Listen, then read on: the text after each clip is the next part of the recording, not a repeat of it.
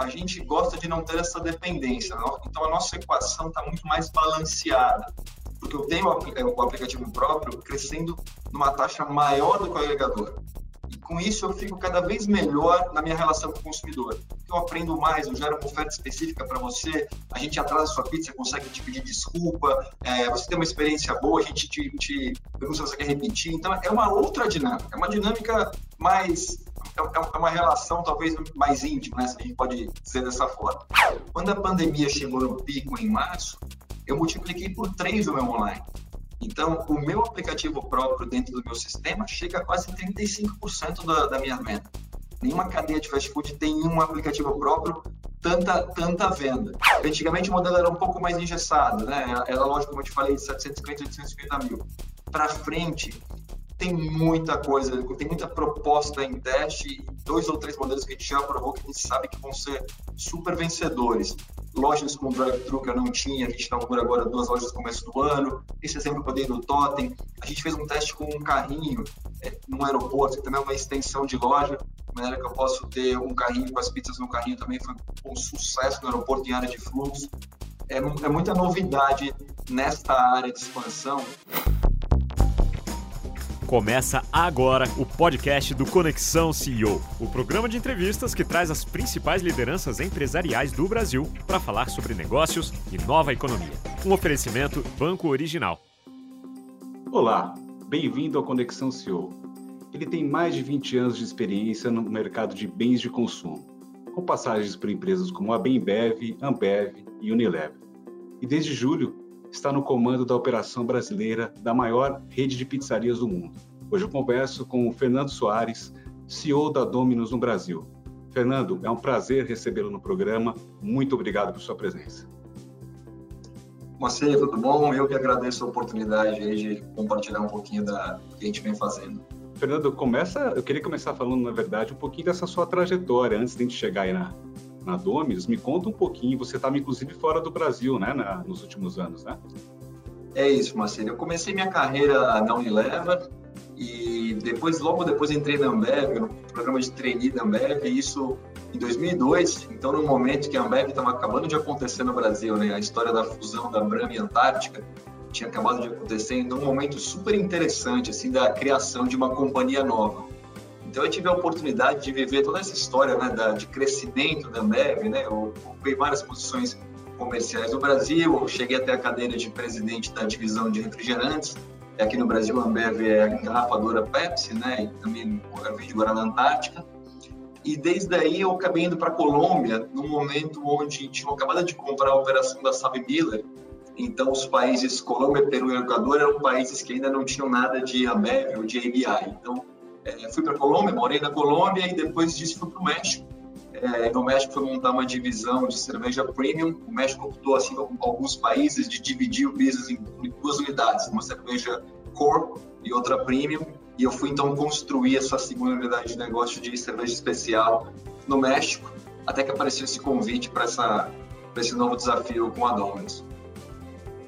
E o que, que te atraiu no, no, projeto da Dominus e também o que, que você traz dessa bagagem toda que você acumulou nesses anos de diferente para a rede? Olha, o, case da Dominus, ele, é um case bem famoso internacional, né? Então, ele, ele já inspira muito a gente. Quando, quando começou essa onda de transformação digital, nos últimos cinco anos, muita gente vinha sempre falando da Dominus.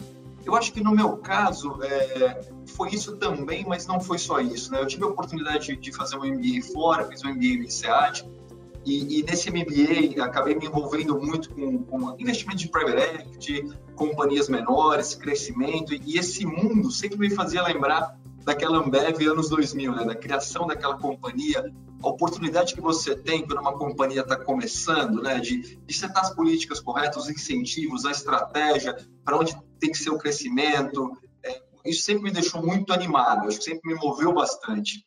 E eu tive a mesma experiência na Colômbia, porque, querendo ou não, você é muito consolidado no Brasil, mas quando você vai para um país novo, né, onde você acabou de, de comprar uma operação, volta todo esse sentimento de, poxa, não é começar do zero, mas é muita mudança, muita responsabilidade de construir é, uma companhia bacana, é, com impacto na sociedade, com impacto nas pessoas. E esse negócio sempre me deixou muito animado. E aí, mais uma vez no México, né? Então, Fernando vai para o México e aí constrói uma unidade de negócio. Então, você tem a oportunidade de, poxa, você vê qual a estrutura que você precisa, vê quais são as políticas, qual é o orçamento, onde você vai investir. Esse negócio sempre me, me, me, me deixou bastante animado.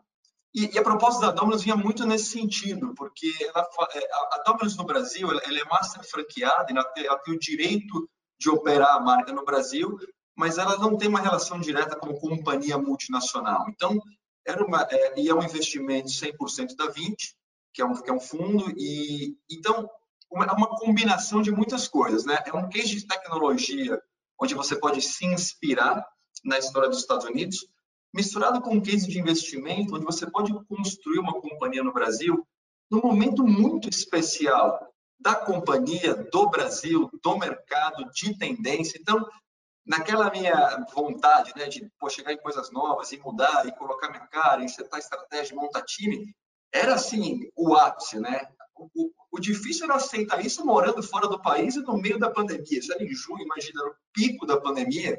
E, e, e claro, a Ambev é uma empresa espetacular de trabalhar, então também é muito difícil você quebrar esse vínculo, né? Depois de 20 anos de carreira. Mas, mais uma vez, quando você coloca a tese da Domino's no papel e tanta inspiração e acho que tanta responsabilidade, é, é, que me chamou bastante atenção, acho que foi um movimento muito acertado é, para mim, para a companhia, para o fundo, para minha família, e a gente acabou aceitando, né? E foi super desafiador, porque na realidade eu comecei a tocar companhia morando no México. E, e, eu conheci o Cadu, né, que, é, que hoje é presidente do conselho, virtual. Então a gente, eu falei, poxa, peraí, eu vou fazer uma mudança de 20 anos de carreira assim por Zoom, né? Como, como o mundo está tá diferente. E acho que nesse caso de uma maneira positiva. Então, isso foi feito, eu consegui depois mudar para o Brasil em meados de julho. E aí, efetivamente, cheguei, cheguei aqui onde a gente está falando hoje. E, bom, você falou dessa tese. Uh, a Dominus, como você mesmo frisou ali, tem, é muito conhecida já por, por essa questão da transformação digital, por ela já ter apostado nisso um pouco antes do que boa parte do setor, né? E esse momento que a gente está vivendo agora, o que mais se ouve, né, nesse espaço aí da, da, do food service, né, da, é a questão da, da, da digitalização, da aceleração disso, for, forçadamente até pela pandemia, né? Como é que isso funcionou para a Dominus, que já tinha até no delivery ali, acho que é a sua maior fortaleza? Para a Dominus, as pessoas às vezes falam, poxa, a Dominus já estava pronta, né? Então ficou mais fácil. Não é bem verdade, porque a gente tem a possibilidade de, de se inspirar na história dos Estados Unidos, ou talvez até da Inglaterra, então a gente tem acesso ao que foi feito lá. Só que o Brasil, uma operação sempre foi diferente. Então, para te dar alguns números, o Brasil sempre teve na venda de salão, né, balcão ou dining, como a gente chama, 40%. Então, quando você entra na pandemia e fecha, como fecharam quase todos os restaurantes, tem um impacto muito grande que os Estados Unidos nunca sentiu, porque ele sempre teve a venda dele 90%, 95% do delivery, por exemplo. Então, ela já começa diferente de, deste ponto. Não quer dizer que não estivesse preparada, porque é, a gente tomou uma decisão em 2019, que foi uma decisão muito acertada, de trocar toda a nossa base de suporte e tecnologia. Então, sempre ter a tecnologia, que eu falo, a tecnologia que dá buzz, né? Coisas pequenas que você faz que são, são legais da gente contar para os amigos, e tem a tecnologia, que é aquela que dá trabalho, né? Mudar sistema de loja, sistema de suporte. E esse movimento foi feito em 2019. Então, imagina que janeiro, né, o começo de 2020, ainda sem saber né, que, que as coisas iam, iam tomar o caminho que tomaram, a gente estava com um sistema novo, já integrado, que era o mesmo sistema dos Estados Unidos. Esse sim a gente optou por copiar mesmo, porque sabia como o sistema era muito robusto, muito confiável, então falou, vamos, vamos nesse caminho do e-commerce, ainda sem saber o tanto que o nosso e-commerce seria utilizado para frente. Então, eu acho que tem uma parte da história que é a base, né? É decidir o que você vai fazer com a base de tecnologia. E depois para frente, aí depois eu te conto um pouquinho como é que foi esse momento de pandemia, porque esse momento acho que foi um, eu gosto de falar um stress test, né? A hora que você, legal, comprei, comprei esse brinquedo novo, nunca imaginei que eu ia usar é, no limite dele tanto tempo mas voltando para a sua pergunta de transformação digital, eu acho que tem a, tem a parte da base, e essa base estava muito sólida, e tem a parte da transformação digital em si, que é uma provocação que a gente faz, e no nosso caso, e eu vejo isso muito acontecendo em outras companhias, a transformação digital ela entra como uma sub-área, ou, ou, ou, algo que está acontecendo em paralelo. E a gente tem um, um, um a gente vai para essa vai para este caminho de uma forma diferente. A gente coloca a tecnologia no sentido que toda vertical de negócio tem que operar com tecnologia. E qual é a provocação para isso acontecer? Para não deixar muito complexo, nós somos uma companhia de fast food. Então, a eficiência operacional é um negócio muito importante, assim como é importante para qualquer companhia, de um lado. De outro lado, a gente é uma companhia muito focada em consumidor. Então, como é que eu aplico tecnologia para melhorar esses dois lados do meu negócio? E se eu puder, com tecnologia, usar o mesmo produto, acertar os dois, melhor ainda. E se o mesmo produto ainda puder rentabilizar, ou seja, eu posso vender para um franqueado, eu posso criar uma equação de valor melhor para o consumidor, eu posso criar uma equação de eficiência de custo para a loja, ainda melhor. E aí, com isso, a gente distribui os projetos de maneira que cada diretoria tenha como se fosse a sua, a sua, o seu braço de tecnologia e a, a área de tecnologia fecha como um provedor disso. Então, você pode estar na área de gente gestão, por exemplo, operando uma, uma, uma startup sua que vai resolver um produto da sua área. É, essa, essa dinâmica é a dinâmica dos Estados Unidos. O que não quer dizer que a gente use os mesmos produtos ou resolva os problemas das mesmas formas e nem que use os mesmos fornecedores, porque tem um negócio bastante interessante que a gente vem provocando muito de apoio e desenvolvimento de fornecedor local. Então, nesse momento, nesse ano, tudo que a gente pode virar para o Brasil e para novas parcerias nacionais a gente tem feito e tem sido muito positivo. Então, por isso que quando as pessoas falam, pô, é fácil, se copiar os Estados Unidos ficou tudo bem. Não, não. É muito mais complexo que isso e acho que muito mais localizado do que isso. É um case muito mais, a gente está construindo um case mais nosso, eu acho, e esse ano foi fundamental para dar esse salto que eu estava te falando. É um pouco da, vocês, ao mesmo tempo que vocês estão buscando um pouco mais essa inspiração, também estão reforçando do outro lado o tempero aqui local, a, a localização, as nuances locais, é isso? Totalmente. Não só porque o mercado é diferente, porque o tempo que os Estados Unidos está talvez seja um pouco adiantado, então a ocasião é diferente, e porque a oferta de tecnologia no Brasil e de parceiros locais é muito boa.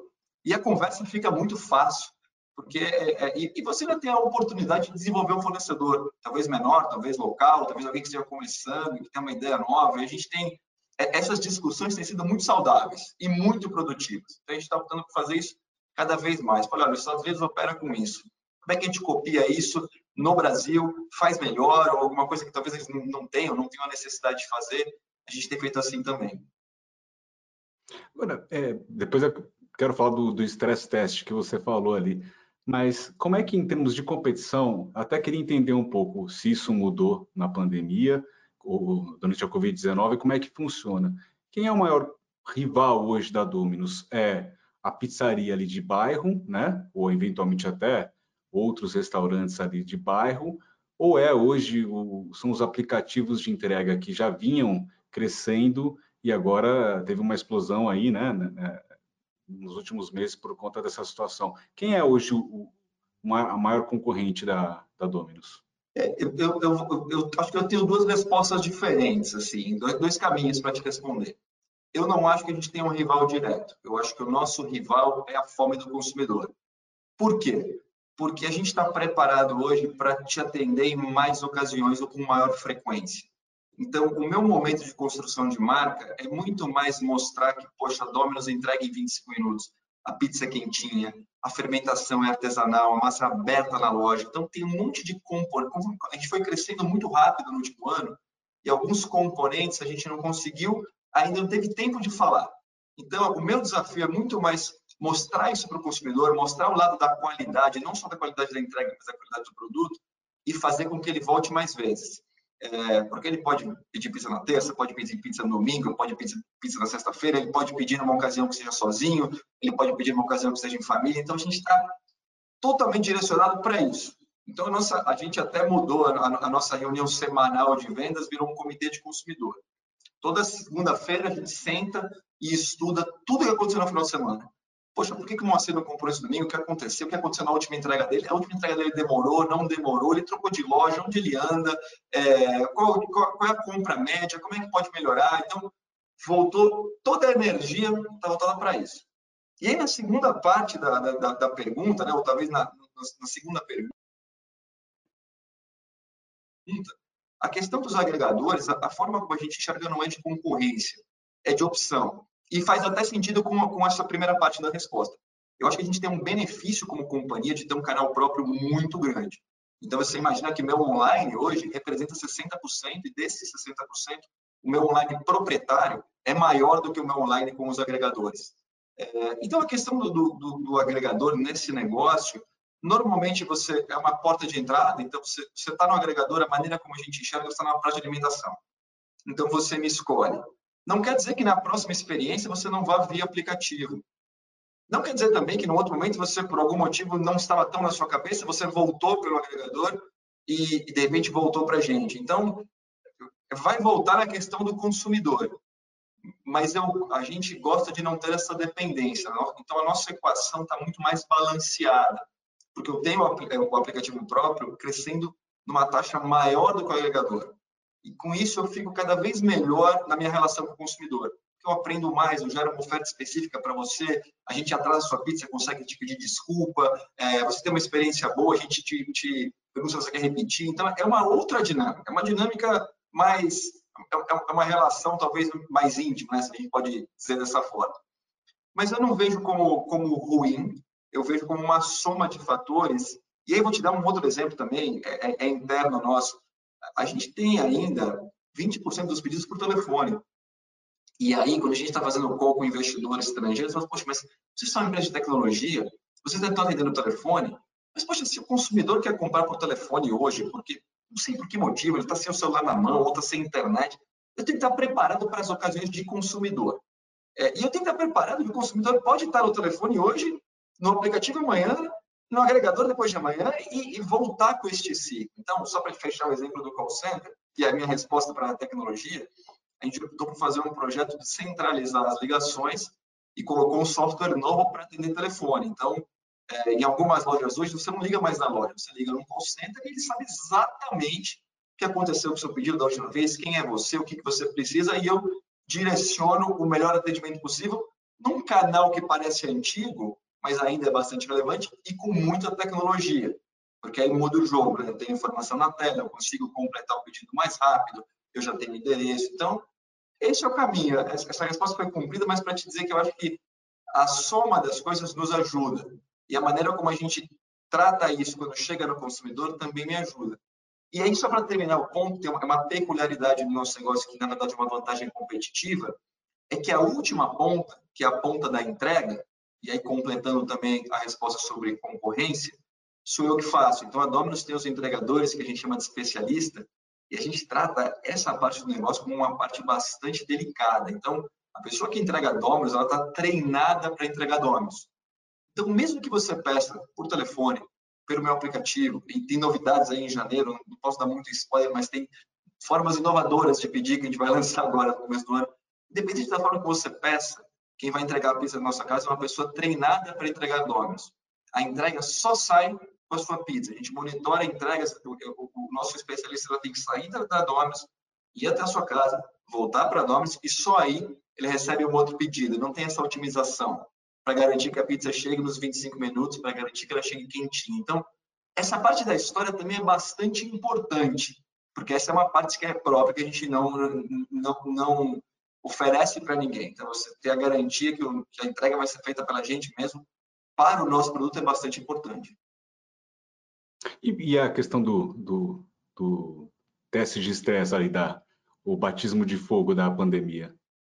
Teste de estresse, aí eu volto para a história do nosso aplicativo próprio, e essa história também é, ela é boa, porque, na realidade, fazendo uma autocrítica, o nosso aplicativo próprio, o nosso e-commerce, ele funciona muito bem sob o ponto de vista de back-office.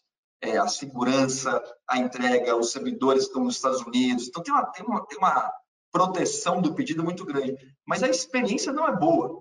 A, a minha avaliação com o time é que a gente precisa melhorar muito a experiência do consumidor. O consumidor, às vezes, é claro que, que quando você já está acostumado, né, os que pedem duas vezes por mês, três vezes por mês, pedem fácil. Quem está entrando pela primeira vez, eu, a gente ainda acha o nosso aplicativo pode melhorar. Mas estou te contando essa história porque, é, e esse é um negócio também a gente deve mudar agora nos próximos quatro meses. É, isso foi parte do investimento do ano passado como eu comentei, né, um sistema integrado, um e-commerce novo. Acontece que você imagina que Quando a pandemia chegou no pico em março, eu multipliquei por três o meu online. Então, o meu aplicativo próprio dentro do meu sistema chega a quase 35% da, da minha venda. Nenhuma cadeia de fast food tem um aplicativo próprio tanta tanta venda. Agora isso foi de fevereiro para março. E aí, então, a gente nunca imaginou triplicar a plataforma ou ter, ou ter o nosso online total pesando 60% do negócio assim tão rápido. Como eu te falei, né? A gente começou em 2019 como, como metade delivery, metade balcão. E de repente a companhia virou para delivery, o que é bom, porque a gente é especialista nisso, né? Eu tenho os entregadores e tal, e virou para online, o que também é bom, porque eu tinha esse sistema novo.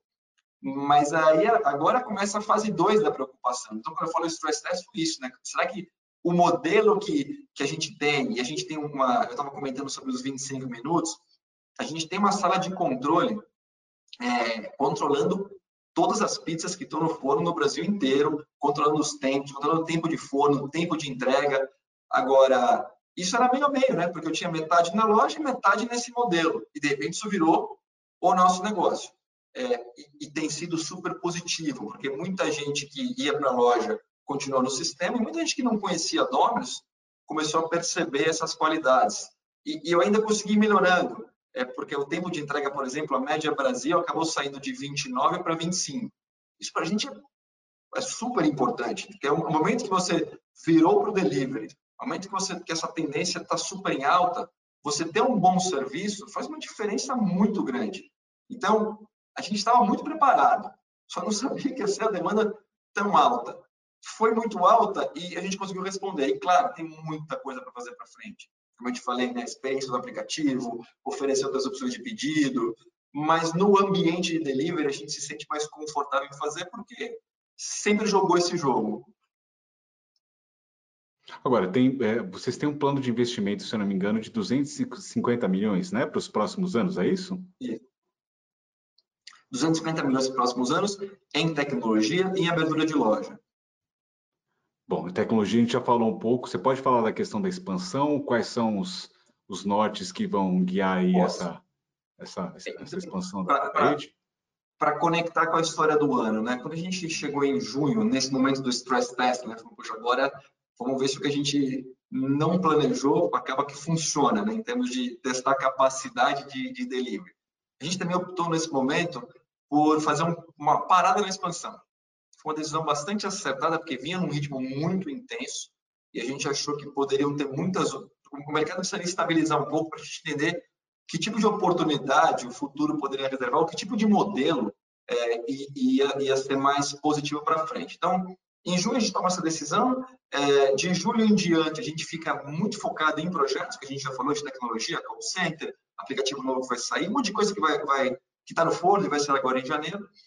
Agora, os resultados foram bastante positivos no, no, terceiro trimestre, né, com tudo isso que a gente acabou de conversar, e a gente tomou a decisão de, olha, o mundo vai ficar um pouco parecido com isso que a gente viveu nos últimos seis meses. E como eu te falei, a tendência, é claro que a gente espera que o mercado se normalize em algum momento, não quer dizer que a tendência do delivery, você recebe em casa, vai sumir ou reduzir. Elas vão, a gente imagina que elas vão, vão ser complementares, a gente espera que sim. Então, com isso, a nossa adesão foi, olha, é, a gente vai continuar apostando muito forte no delivery, mas a gente tem que continuar com a expansão de loja. E aí tomamos a decisão de, de o plano que estava estacionado por algum momento, retomar esse plano e até saímos com uma campanha é, boa, né? acho que foi em novembro, a gente, a gente vai abrir para mostrar que a gente está apostando no mercado, está apostando na tendência, está apostando no Brasil. A gente vai abrir uma loja por mês, é, por semana, até o final do ano e até me antecipei que essa semana a gente passada a gente abriu duas lojas. Então, é uma forma de dizer, olha, o ciclo está funcionando e a gente vai continuar apostando, né? Então, foi, foi ficamos aí dois, três meses, talvez quatro, num módulo de, de pause, voltamos na expansão e aí, respondendo a sua pergunta, para o próximo ano, a gente está projetando alguma coisa em torno de 50 lojas. Tem, tem, uma, tem duas coisas muito interessantes que são diferentes da expansão que foi feita em 2019 que foi um pouco mais concentrada em São Paulo. A gente tá, voltou a olhar as oportunidades no Brasil inteiro e a gente voltou a crescer com franquia também. Porque tem aparecido muito interesse dos franqueados em expandir. pelo modelo de negócio ter se provado bastante positivo durante o ano, a gente tem recebido bastante provocação de, poxa, é, vamos expandir como? Loja própria, franqueada, e a gente acredita que essa equação, quanto mais balanceada, melhor. Porque você ser só o franqueador, é, é um modelo, os, os, dois modelos funcionam, mas o modelo híbrido, você sofre as dores do, do, da franquia, né? Porque você também tem loja. Então, se a franquia levanta a mão e te fala, poxa, o custo, o fundo de marketing, os problemas de, de, de franquia, você fala, poxa, eu estou vivendo isso. Olha, eu, eu tive, uma, eu, nas minhas lojas, eu montei dessa forma. E você consegue deixar a, a rede inteira mais saudável. Então, a gente volta com a expansão, é, tem, um, tem uma, uma modificação, ou talvez tenha um plus no modelo, que é o fato de a gente estar aberto com novas franquias também. É, por enquanto, muito dentro do grupo, que é o que a gente já tem de plano aprovado, e um pouco menos e um pouco mais aberto também para oportunidades no país, porque tem bastante potencial ainda para explorar mais uma vez, porque o modelo está bastante em alta e a gente acha que tem que aproveitar esse momento. Hoje são cerca de 300 unidades, é isso? Vocês vão fechar o ano? Lojas. Tá. Fecha o ano com 300. Para o ano que vem, 50. É, esse, bom, esses 250 milhões, o plano, ele é, é qual é o, o prazo dele aí que vocês vão vão destinar esses recursos? Era um, é, um prazo inicial de cinco anos. É, como eu te falei, esse investimento era um balanço de investimento em tecnologia. E, e, tecnologia é um tema super amplo, né? A gente falou bastante de sistema, mas é, tem toda a parte CRM, tem toda a parte nossa. A, gente, a gente também no nosso no nosso negócio, a gente também tem a distribuição, a gente é dono da distribuidora, a gente também faz a massa. Então a tecnologia ela vai para todos os lados, né? Então é, tem investimento em tecnologia, e tem investimento em abertura em loja. A gente acredita que nos próximos três ou quatro anos a gente consiga seguir expandindo nesse ritmo que eu te falei do próximo ano ou até acima disso. E aí, bom, é, dessas 300 e poucas hoje, quantas são é, próprias e quantas são franquias? E se você puder falar também, não sei se é possível, o investimento inicial numa franquia e o payback dela também. Olha, o, hoje são 85 lojas próprias, tá? É, eu, eu, prefiro não entrar no detalhe dos números de payback de franquia, porque é, vai, vai, vai, ser, vai mudar muito por cidade, por estado e por modelo. Mas, e obviamente, a disposição para falar no detalhe de cada modelo, de cada estado, depende muito do potencial da cidade. O que tem de diferente, hoje você, o investimento numa loja da Domino's é um investimento de 750 mil. Mas qual é a parte que é boa dessa história? muito boa. A gente vem estudando vários modelos diferentes. Então, tem, tem algumas coisas em teste esse ano que a gente vai poder ter como solução para o ano que vem. Por exemplo, um modelo que talvez seja 40% desse valor para abrir em cidades de menor potencial. Então, uma nova opção. Um modelo de atendimento de totem é, digital que você pode não necessariamente usar na loja, mas fazer uma extensão da loja. Então, imagina que você tem uma loja no, no, num shopping e você quer atender a torre de escritório, que está no mesmo shopping. Então, é uma, é uma solução você fazer uma extensão de loja sem ter que ter duas lojas, com tecnologia. Então, por isso que o payback pode mudar bastante. Pô, eu estou num grande centro, estou com uma loja de esquina grande que tem salão, eu estou numa cidade menor, com que eu vou fazer só delivery.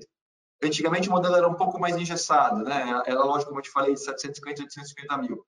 Para frente, tem muita coisa, tem muita proposta em teste, dois ou três modelos que a gente já aprovou que a gente sabe que vão ser super vencedores.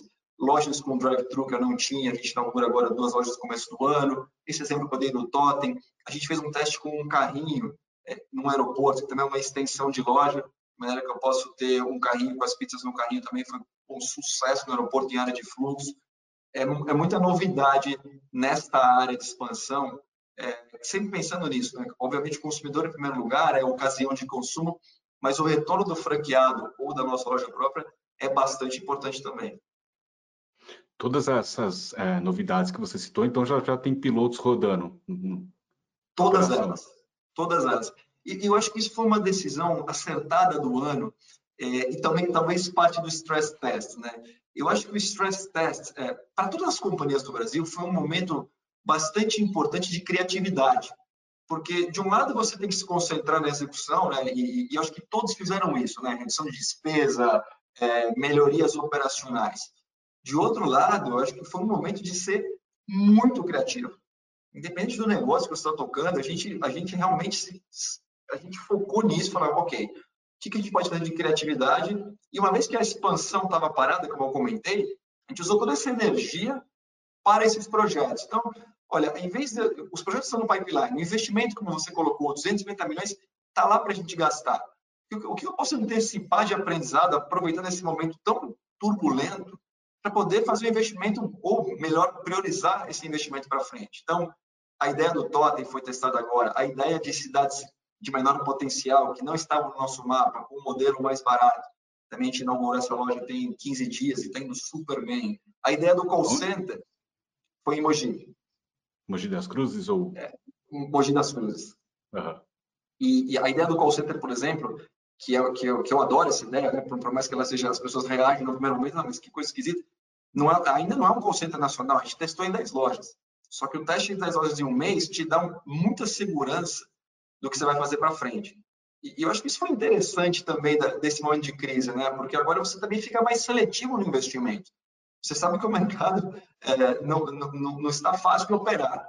Então, você tem uma responsabilidade ainda maior. Poxa, será que eu, eu invisto no call center, eu abro uma loja, uma loja de esquina ou abro uma loja de delivery? E a gente, acho que se preparou em ter mais opções. Tem um menu de opções, falou, olha, é isso aqui que a gente vai fazer.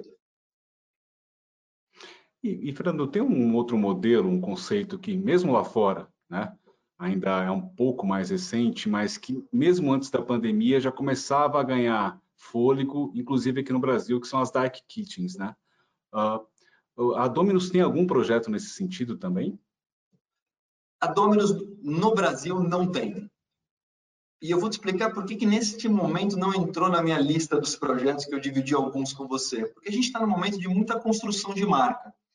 É, então, como eu falei, como a gente expandiu muito rápido, eu ainda preciso contar a história melhor da qualidade, é, da massa aberta à mão, da gente ser o dono do processo desde a fábrica de massa, a gente está na fábrica de massa em Tapecerica, até ela chegar na sua casa nos 25 minutos, tem uma história bastante interessante para contar, que a gente ainda não teve tempo de contar, para a expansão ter sido tão rápida. Então, eu ter uma loja física ainda faz diferença. Então, quando você chega na minha loja, as nossas lojas novas, elas têm uma, é, um projeto que chama Pizza Theater, que é que você vê a pizza sendo feita. Então, o nosso processo é dois minutos de preparo, cinco minutos de forno e um delivery de até nove minutos.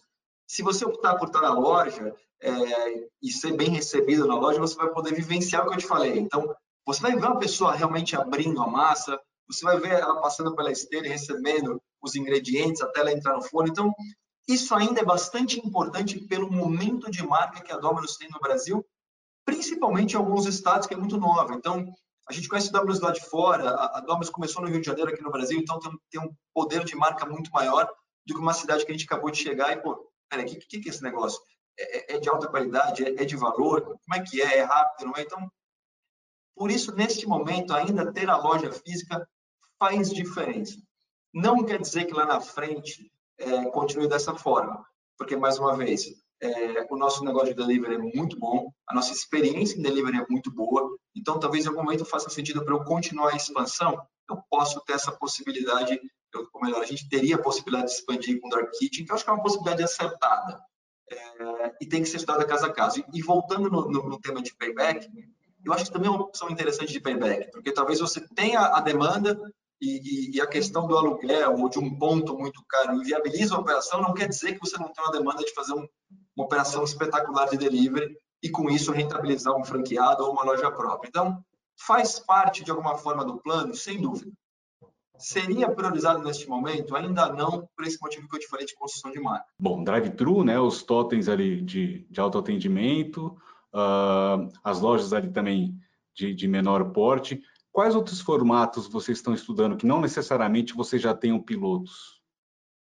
Olha, o drive-thru drive acontece. A, a, gente. Bom, o drive-thru veio muito dessa tendência dos últimos seis meses, né? A gente viu, a gente tem no nosso aplicativo a possibilidade de agendamento, que era uma coisa que ninguém usava e começou a usar, porque hoje você, olha, não quero comer na loja e por algum motivo eu também não quero receber em casa, mas eu sei que eu vou estar indo do ponto X para Y, vou passar na loja sete e meia, então eu quero agendar o pedido. O nosso sistema permite isso e ele te coloca na nossa tela de pedidos no horário que você precisa.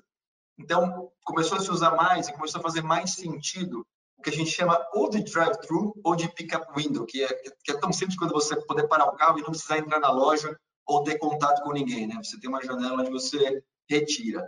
Então, a gente tem um drive-thru saindo em janeiro, pick-up window a gente deve ter algumas poucas, cinco, talvez dez lojas no máximo. A gente falou sobre o carrinho, a gente falou sobre o totem, e o totem é interessante porque ele não é um totem digital na loja, como eu te falei, ele é, um, ele é, um, ele é uma mini loja digital fora da loja. É, a ideia de, de cidades de menor potencial, e talvez o próximo dessa lista que me vem à cabeça agora seria a opção de dark kitchen ou um modelo de container que é um pouco mais barato. Então a gente também tem, vem se provocando muito, mais uma vez voltando ao tema de payback, porque a gente percebeu que a nossa solução também como investimento é uma solução muito boa. Então, se eu conseguir reduzir o valor de investimento por formato de loja, é, segue uma, uma, opção de expansão bastante positiva. Então, a gente vem trabalhando nisso também. E, e, mas a gente vai cair nessa questão de como é que eu simplifico a loja sem perder a estrutura que eu preciso, porque no final das contas eu preciso do forno, que é um item bastante importante para a gente, e eu preciso desse teatro que eu comentei, é onde eu faço toda a dinâmica de montar a pizza. Me conta um pouquinho dessa questão do branding também, né? Que parece que vocês vão reforçar. E como é que vocês vão fazer isso? Vão ser ações mais digitais, ativações digitais ou, ou vai envolver uma, uma experiência um pouco mais ampla? É, a gente, para o próximo ano, a gente vai entrar com, acho que talvez dividindo em três formas, né? A primeira é seguir com o digital, que principalmente porque eu tenho essa questão de multicanal, então você pode comprar por aplicativo, você pode comprar por agregador, você pode telefonar e a gente vai ter novas soluções, então o digital continua uma peça super importante. A gente ainda acredita que a mídia tradicional pode ser bastante relevante, dependendo até da cidade. Como comentei, a nossa marca é muito grande e não necessariamente muito conhecida em algumas regiões. Então, para algumas regiões específicas, a gente vai testar soluções mais localizadas.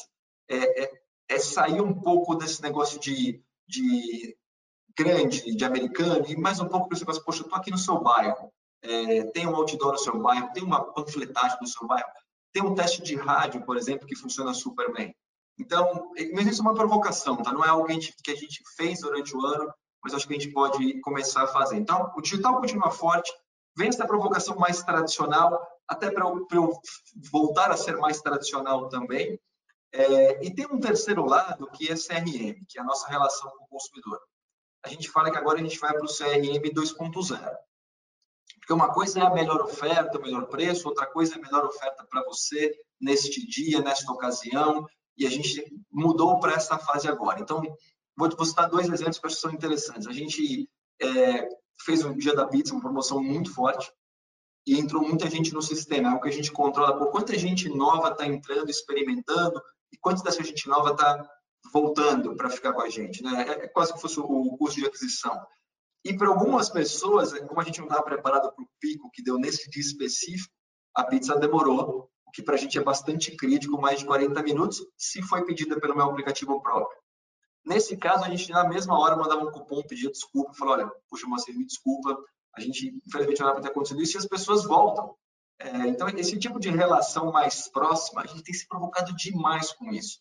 Um outro exemplo, a gente tinha uma promoção que era muito forte, que vinha acontecendo todos os dias durante a pandemia, e porque a gente foi muito impactado com o custo, né, inflação de custo, como todo o setor foi, aliás, acho que quase todo o país, é, a gente falou, não dá para sustentar essa promoção tantos dias, ela é muito custosa para a gente.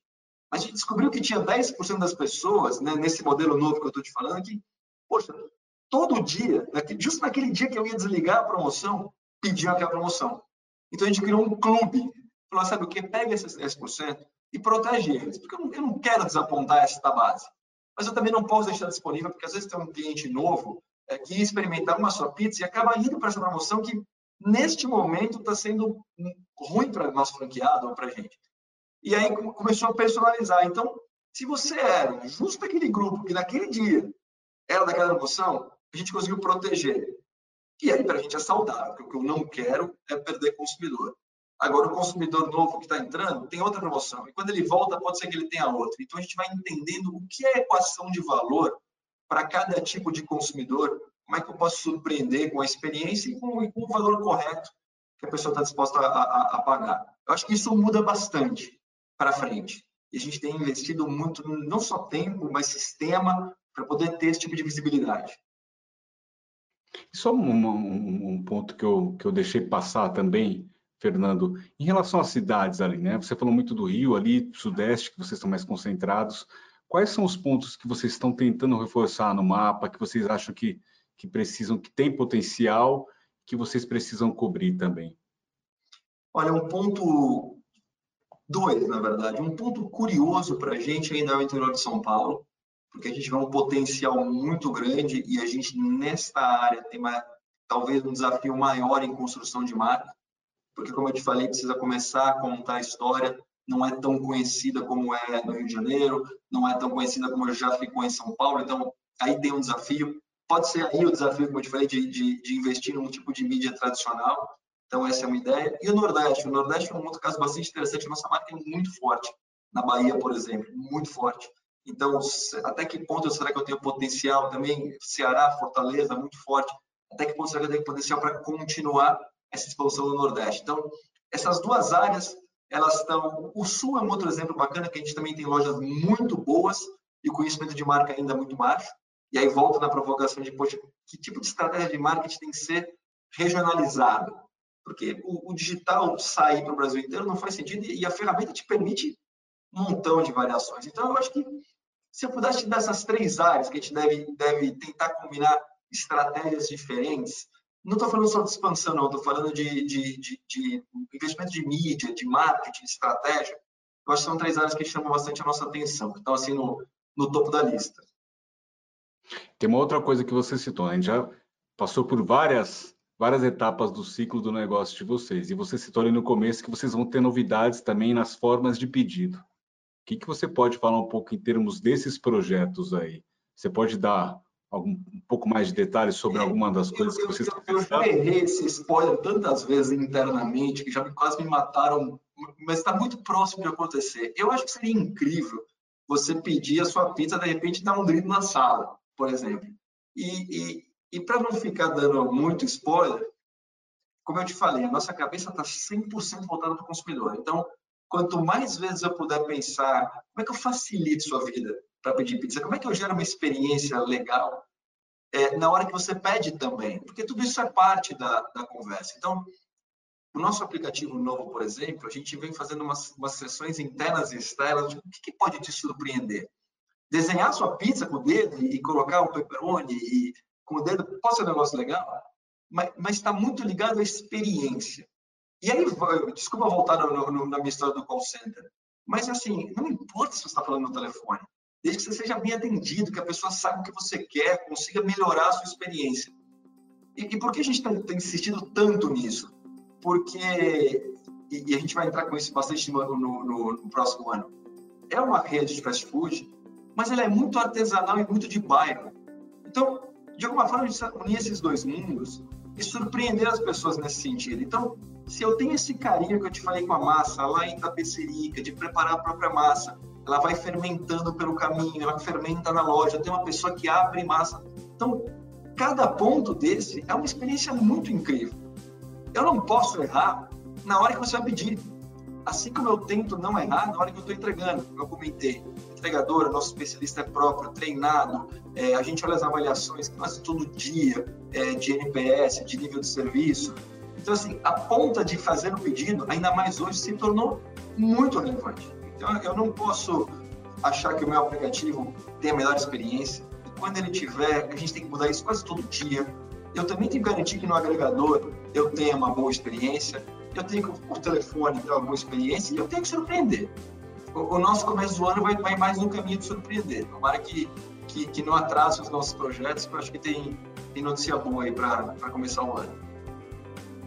Vocês chegaram, se não me engano, até é, acho que foi no meio do ano aí, fazer uma ação ali com drones, né? Não teve alguma coisa nesse sentido? A, a gente fez uma, uma ação promocional com drone. É, bom, no, aí tem uma parte interessante de também você poder se inspirar no mundo. Né? Os Estados Unidos começou a testar, a Austrália, se não estou enganado, também entrega em drone. Então, a parte divertida do nosso negócio é que a gente pode olhar, como eu te falei, tecnologia em todos os pilares do nosso negócio. Aqui no Brasil, a gente optou por fazer uma brincadeira promocional, né? o drone levava um código de promoção. Também no meio do ano, falando de tecnologia, a gente, foi, a gente lançou o pedido para WhatsApp, que foi bastante interessante nesse mesmo momento e funcionou super bem. A gente também agora lança uma plataforma nova de WhatsApp, nessa mesma linha que a gente estava comentando. Tem que ser, tem que ser como se a gente estivesse falando um com o outro. Opa, tudo bem? Ó, é isso e tal. Então tam, tam, também tem isso. Sempre nessa, né, nessa conversa de, de surpreender e de experiência. E Fernando, a gente está chegando ao final. É, a gente é possível, se eu não me engano, ano passado vocês fecharam com uma receita de 450 milhões, né? É possível falar o quanto uh, vocês estão fechando esse ano e projetar um pouco o ano que vem? Olha, a gente deve chegar bem próximo aí dos, dos 500, talvez 490, que a gente está vendo esse número de uma forma bastante positiva, né? Diante de tudo que aconteceu no ano. É, claro que é, a nossa expectativa é ainda mais, como eu te falei, por conta da expansão. Então, esse número é bastante desafiador e seguir com o crescimento também, para a gente, é, é, é, bastante desafiador. E vai passar por, por, por, tecnologia, vai passar por abertura de loja, vai passar por mais frequência, mais pedido e construção de marca. Então, é, o ano deve fechar. Se tudo der certo e você fizer o que você prometeu, você disse que ia pedir uma pizza no final, é, o ano deve fechar nessa, nessa, nessa casa aí. Legal, legal, bacana. Muito obrigado mesmo pela, pela sua participação, Fernando. Marcelo, eu te agradeço a oportunidade de dividir a história. A gente está super animado em continuar investindo, continuar crescendo e sabe da responsabilidade aí com o Brasil e, claro, com os consumidores. Super te agradeço aí por poder dividir nossas ideias. Um abraço, obrigado e até o próximo programa. Esse foi o Conexão CEO. Assine o nosso podcast, se inscreva no nosso canal no YouTube, Neofeed Brasil, e na nossa newsletter no site www.neofeed.com.br para receber notícias em seu e-mail. O Conexão CEO tem o um oferecimento de Banco Original.